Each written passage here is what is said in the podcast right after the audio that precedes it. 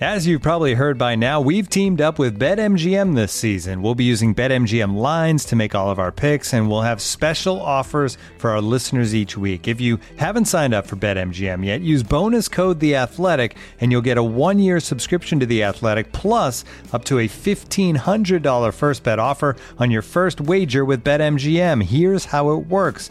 Download the BetMGM app and sign up using bonus code The Athletic.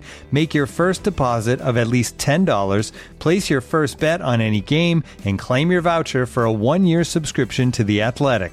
See BetMGM.com for terms. U.S. promotional offers not available in D.C., Mississippi, New York, Nevada, Ontario, or Puerto Rico. Gambling problem? Call 1-800-GAMBLER. Available in the U.S. Call 877-8-HOPE-NY or text HOPE-NY 467-369 in New York. Call 1-800-NEXT-STEP in Arizona. 1-800-327-5050 in Massachusetts. 1-800-BETS-OFF in Iowa. 1-800-270-7117 for confidential help in Michigan. 1-800-981-0023 in Puerto Rico. First bet offer for new customers only in partnership with Kansas Crossing Casino and Hotel.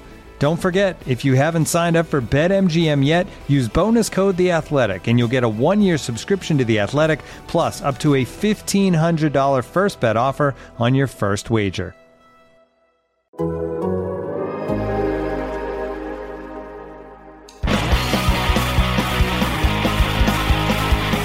Welcome back, everybody. This is Arthur Staple. You're listening to No Sleep Till Belmont, your Islanders podcast from The Athletic. This podcast is brought to you by DirecTV Stream. Get your TV together with the best of live and on demand. Learn more at directv.com. Islanders actually played some games this past week since we were talking last. Uh, three games in four nights, still on the road, of course. Um, and they went two and one. Um, two really good games, I thought, in Montreal and in Winnipeg. Winnipeg really was kind of the the high point of the season so far. That two nothing win over a pretty good Jets team.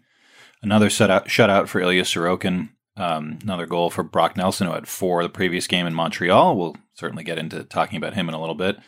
And then on the end of the back to back, Semyon Varlamov's first game of the season, a 5 2 loss in Minnesota, which was really a 3 2 game until two empty net goals. But again, um, uh, a 2 1 lead for the Islanders entering the third period, two pretty good periods. And then a little bit of leakiness from their forwards and their defense, uh, just defensively, and then uh, a little bit of leakiness from Semyon Varlamov, which is to be expected. First game in, I believe it was uh, five months, uh, four months, I guess, since um, since the game seven against uh, Tampa in the semifinals.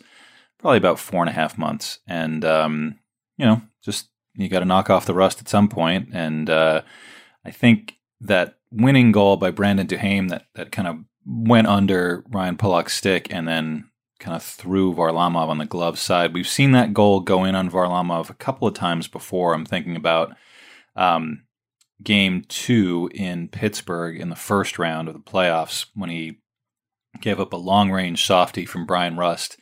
That that glove side is uh, is kind of where Varlamov, I think, when he's not on his game or physically feeling a little bit um, off, that's where he gives up his goals. And I don't know if Minnesota had pretty good pre-scout on that, or just sort of knew that that might be the the place he's vulnerable as he's just kind of getting starting to get going. But um, it worked, and um, there was uh, a regulation loss that maybe shouldn't have happened. But um, again, uh, all in all, a pretty good week.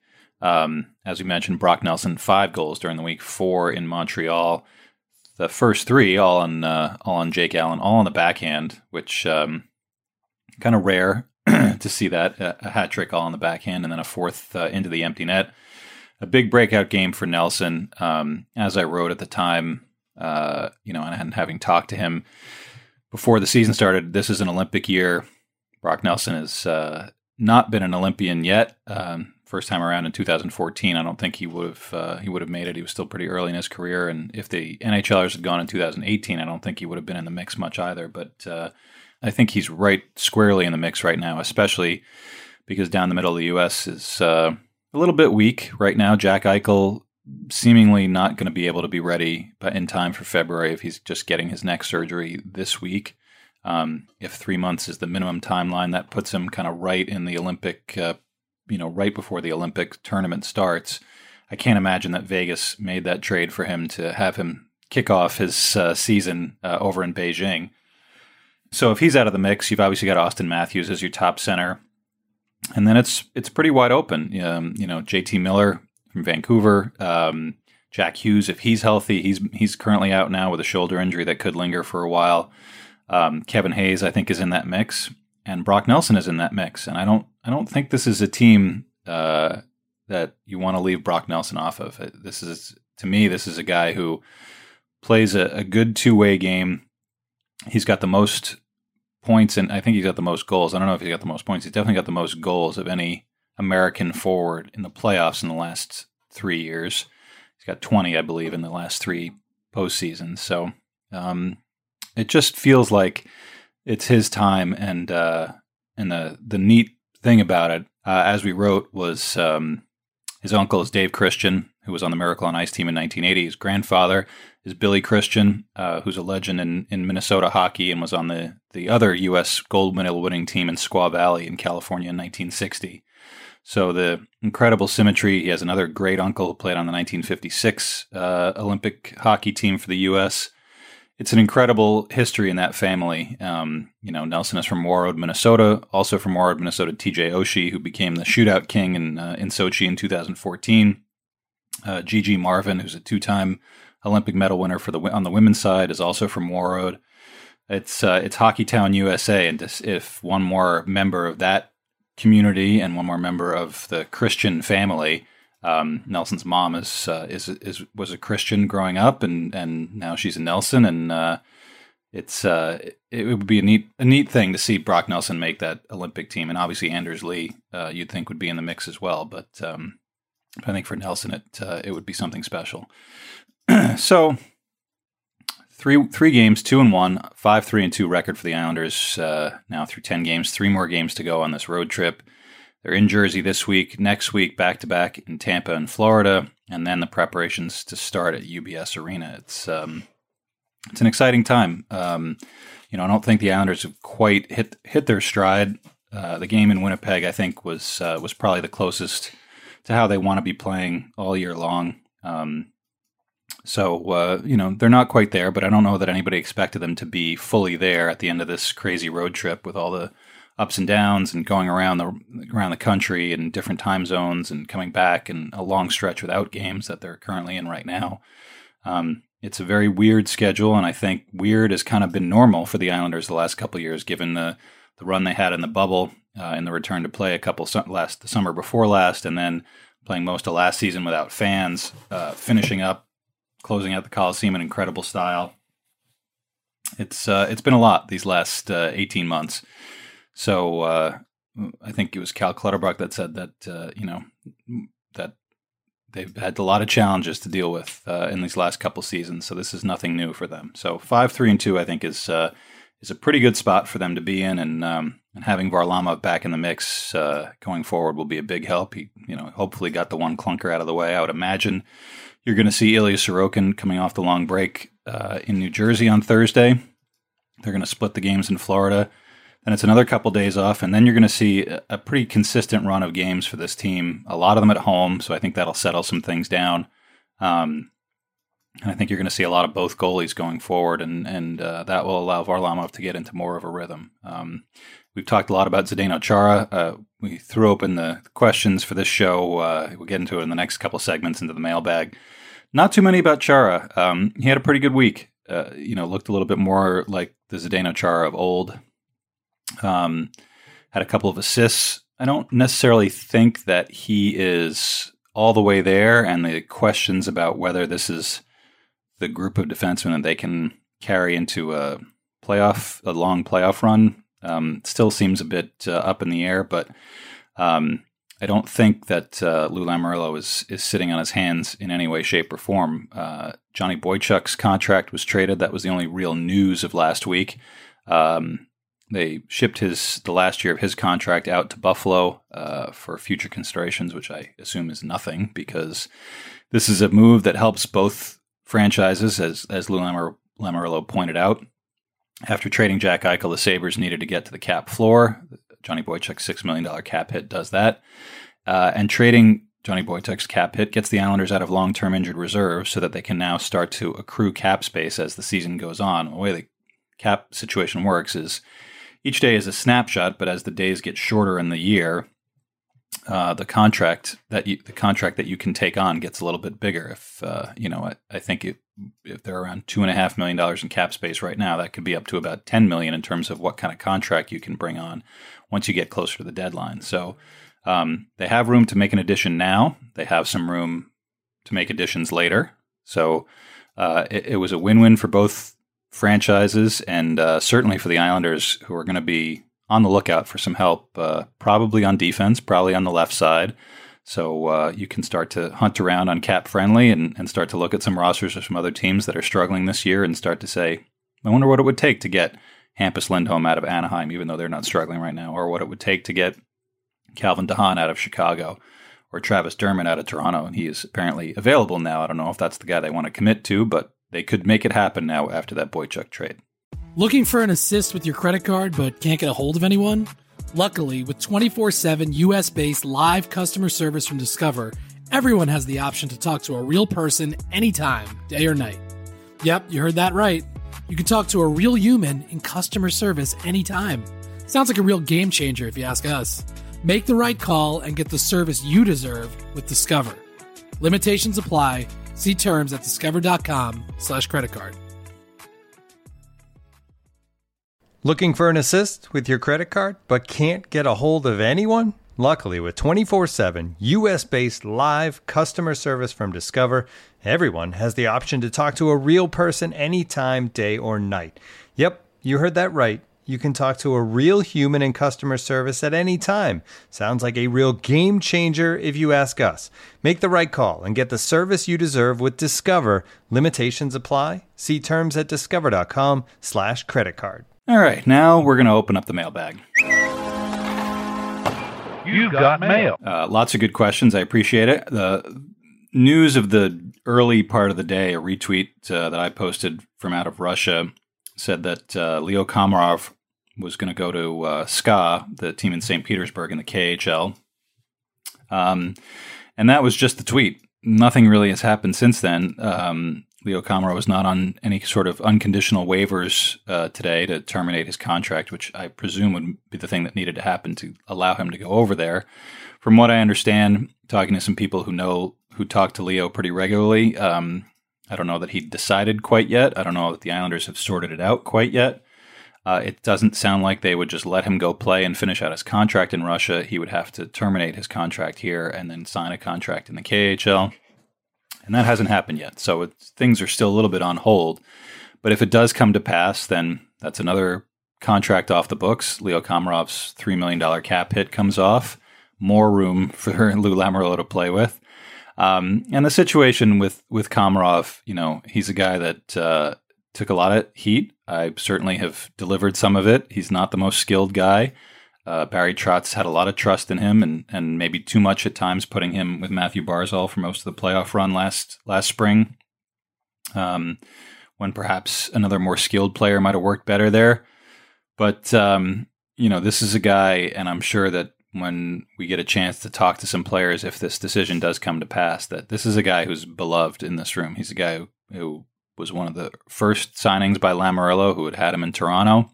Thought he would be the kind of guy that would help uh, kind of galvanize uh, a team that he didn't that Lamoriello didn't really know could push through and become the sort of solid one through eighteen skater team um, that they've become.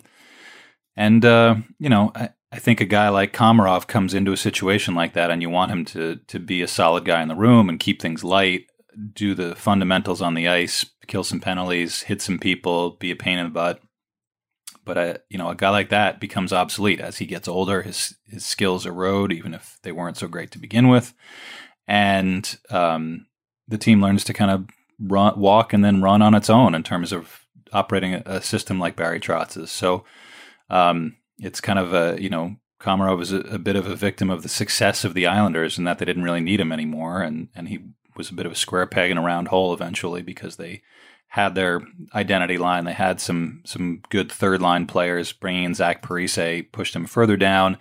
Um, so you know, I, I think you're going to hear over the next few days, like I said, if this does come to pass, some some very warm sentiments expressed by the Islander players, by Barry Trotz, if this is it for Leo Komarov with the Islanders and in the NHL. and especially from Matthew Barzal. And um, we're not in the room much anymore, but I think uh, that first year plus being in the room and seeing that Barry Trotz put Leo Komarov next to Matthew Barzal uh, the first couple months of the se- of that 18-19 season when they were on the road. Um, not necessarily to be a mentor in any way, but to be a guy who keeps who kept Matthew Barzal loose and on his toes. Uh, Leo, not uh, not a subtle sense of humor in any shape or form, but a guy who, like I said, likes to keep things loose. Um, and I think that can have an impact on a star player like Barzal. And those guys were pretty tight. And I'm sure Barzal, most of all, will be the guy who says the nicest and uh, and most fond things about uh, about Uncle Leo. So um, there's always there's always uh, a whipping boy in, in, Islanders Twitter, and and Komarov was it for a long time. But um, but I think now that it looks like he's he's done with the Islanders, uh, I'm sure it will turn to maybe some some nostalgia because he was a part of some very good Islander teams, and not a lot of Islander players in the last, say, 35 years can really say that. Um, looking at some of the more specific questions. Um, interesting question about Varlamov. He gave up a goal against the Wild, uh, maybe being rushed after being out of net to play the puck, and thoughts on goalies playing the puck. Islanders goalies in particular. Um, I think everybody who's a fan of a certain vintage remembers Rick DiPietro maybe being a little too confident playing the puck. But um, you know, you don't want a goalie who's who's afraid to play the puck. Goalie touches are a huge part of the game. Even a goalie that's not necessarily the most most aggressive or the most comfortable doing it. Um, you have to have a goalie who, who, pops out of the net to stop dump ins, to um, be able to play pucks to his D. Um, you know, and I don't think the Islanders have had a lot of goalies in recent memory. Thomas Greiss was pretty good at it, and uh, that's probably the guy that was the best. I think we can all also, in more recent memory, think of Robin Lehner in Game Three against Carolina in the second round of 2019, playing a puck that uh, he couldn't rim past Sebastian Aho, turned into the game-winning goal by Carolina. Um, so, uh, you know, I think that's it's basically it's a fine line with goalies. You you have to have them touch the puck, and they have to be part of the the the system to counterattack a forecheck and on dump ins, but um, you don't want someone that's too aggressive to get themselves into trouble. And, and I think with Varlamov, he's rarely a guy who overhandles the puck.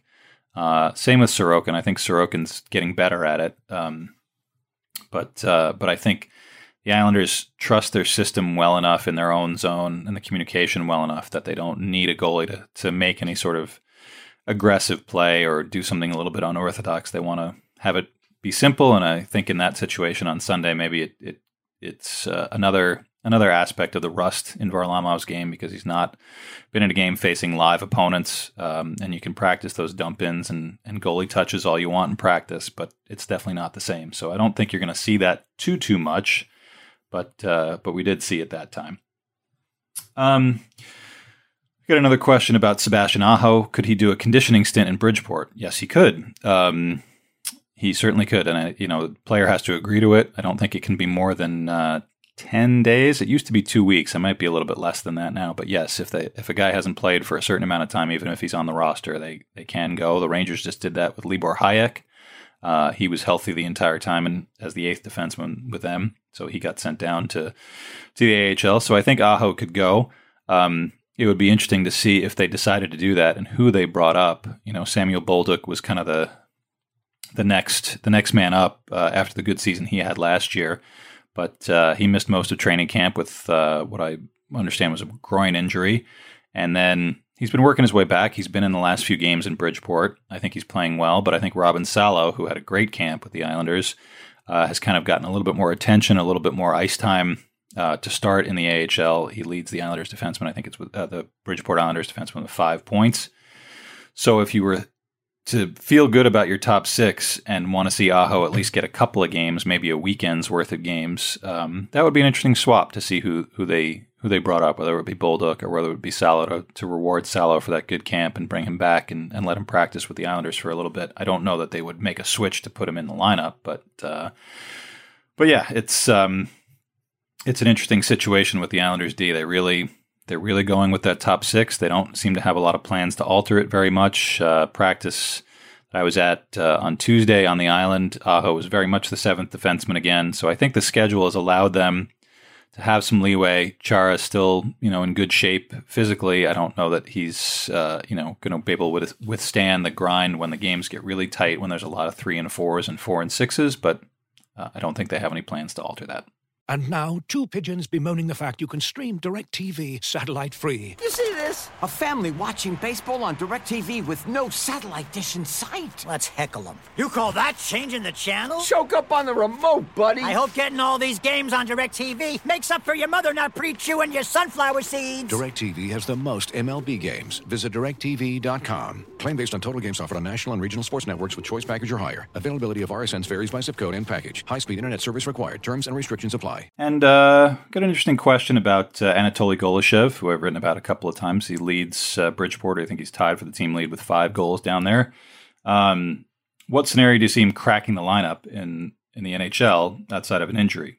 I don't. Outside of an injury, I think they've made it pretty clear that this is their top twelve. Um, you know, Kiefer Bellows got a couple of games when guys were were down with a stomach bug. Ross Johnston got a few games when Matt Martin was still on his way back from his offseason ankle surgery. But the top 12 has been pretty clear, I think, since uh, Zach Parise signed, even before training camp started. This is this is the group they're going to go with. I don't know that Barry Trotz sees any reason to alter it right now. Um, as far as the bottom six goes, there's nobody you're really taking out. The fourth line is, you know, is what it is. If you take one of those guys out, you certainly don't get the same effect. Um, and I think that third line with Parise, Pageau, and Oliver Wahlstrom is, has been probably their best line this year. It's tailed off a little bit in the last week, but um, I don't really see an opportunity for Golyshev, which creates a problem. You know, he's a guy that I don't think comes over after eight years in the KHL to say I'm gonna I'm gonna spend my whole time in Bridgeport and just sort of bide my time. Um, you know, I don't think he's playing a ton of power play down there, which is surprising to me. So, and it makes what he's been doing in terms of scoring goals, five and eight games, pretty pretty effective. So I have to think that based on what we know of of veteran Russian players that come over, especially in this organization, even even pre Lou Lamoriello, we had one of those with uh, Kirill Petrov a while back. Uh, we had one in the Lamoriello era, and Jan Kovar, who came over and didn't even make it through training camp, it seemed, before he he bolted elsewhere. Um, if there's no room for Golyshev and there's no call up, uh, which you know, if they were to call him up, it would have to be via an injury, or they'd have to decide to probably put Kiefer Bellows on waivers, and that seems like a situation they're trying to avoid, even though he's not a regular in the lineup. Um, then I wonder if Golyshev is still uh, in North America by the time mid December or Christmas rolls around. Um, you know, he's a he's a valuable guy in the KHL it'd be interesting to see him get a get a sniff here, but um, but they have their lineup and they're not you know they're not going to make any alterations just to keep a guy here or tempt him to stay. So um, you know I, I think that's that's a situation to watch based on talking to some people around the league and some people who know Golyshev a little bit. That uh, I don't know how much longer he's going to wait. Uh, one more interesting question about um, home ice advantage. Um, asking how long it'll take the Islanders to make UBS Arena feel like uh, a place that they can have a home ice advantage, whether it's day one or whether it's longer. Barry Trotz mentioned the other day that I think next week when they get back from their Florida swing and their trip is officially over, they have maybe four days until the home opener. I would imagine all of those days that are practice days are going to be held at UBS just to get a feel for the ice, kind of see the sight lines, the goalies get used to seeing what it looks like. Um, in talking to guys, and and I think some of the players here have the benefit of having played in a new arena, which was Barclays. Again, not an ideal spot for hockey, but still uh, a new building and something that you had to adjust to. And I certainly remember the team taking Long Island Railroad there for a, a preseason practice um, many years ago, and then starting to play there in the 2015-16 season, having morning skates there for a little while before they decided to change. Um, you know, and the ice was bad and the sight lines were not great and the black background with the seats was a little confusing for goalies, but they got used to it a lot quicker than teams that would come in once or twice a year. And I think their record there reflects it. I think they were well over 600 winning percentage in Barclays in their years there. Uh, and I think a lot had to do with how unique that building was. Um, the things that were drawbacks to everyone, to the fans, um, to the even to the players, the you know the weird sight lines, the overhang at the one end, uh, all those things felt off the off kilter scoreboard, but they feel more off to a team that's just there for the day. Um, and I think the Islanders were able to get used to it a lot quicker. I don't I don't know what UBS will be like as a player, but um, if it's more uniform with a lot of other rinks, then that's great for the fans and that's great for the comfort of the players. But um, but it's also great for the comfort of the visitors. So uh, I'm curious to see how long it will take, what the noise level will be when it's full right away. Um, you know, there's a lot of things that you can't really you can't really predict or or try to practice before you actually see it. So um, that part will be interesting. I, I do wonder Anders have been a very good home team under Barry Trotz, and they've been a very good home team in general since since the Barclays era began in 2015. So I don't think that part will change. If you're a good team, you're usually a good team at home. Um, but uh, but the newness of it, I think, will be end up being more of a factor for for visiting teams that are coming there for the first time. And if you've got visiting teams that are coming in for the first time in say March or April, um, that's probably advantage Islanders by then because they're used to it, and these new team these teams that are coming in are not. Um, and let's see, we got time, I think, for one more question, maybe a couple more. Carl asks, uh, the Islanders have a couple of guys that uh, were grandfathered into the no visor rule. Zdeno Chara and Matt Martin. He's asking if they have the most of those players in the league. The Islanders are the oldest team in the league, so it's kind of common sense to say they probably have the most guys that got grandfathered in. Um, I can't imagine there's more than six or eight of those guys right now, and I'm trying to think of, of who they might be. But definitely, uh, definitely Big Z and Matt Martin. Um, probably two of the only ones that uh, that are left. Um, and maybe we've got time for one more. Uh, let's see. This is uh, from our friends at the Through the Island podcast. Um, constant critique of the team is they lack a go-to finisher uh, Oliver Wahlstrom's pedigree is that of a sniper. The results have started to come. How much more trust does he need to build up with Trotz to get bumped up the line, line permanently to swap, say, with Josh Bailey or Kyle Palmieri?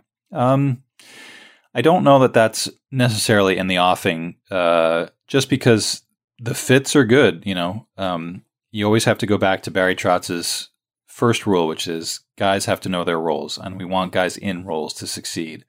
So that means you don't shuffle the lines unless you know that the roles won't be affected. Um, and for Oliver Wahlstrom, he's getting some power play time.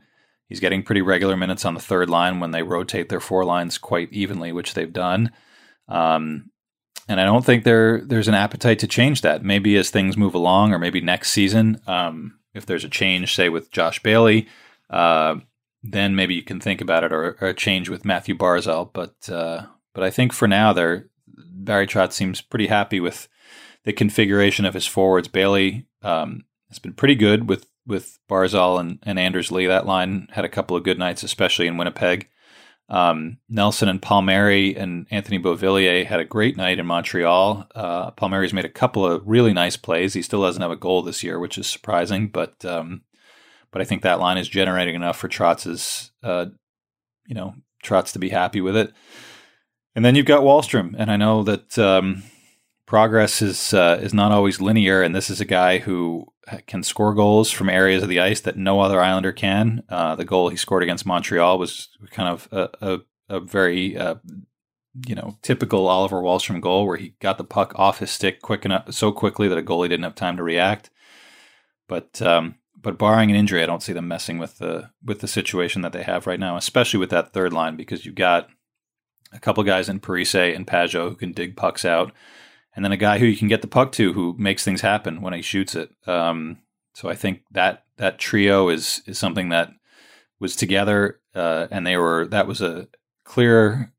Clearly, they were going to be together at the beginning of training camp. That was what Barry Trotz had in mind, and he doesn't really alter too much of that unless he sees a real need to, whether injury or poor performance, and uh, and Oliver Wahlstrom has been anything but poor so far. So uh, I'm sorry to disappoint you, Desmond, but um, I think you're going to see Oliver Wahlstrom stay with on that third line and get some power play time. And if it means he only ends up with 25 goals this year instead of maybe 35, you have to wait and see what happens in the playoffs because that's when it matters.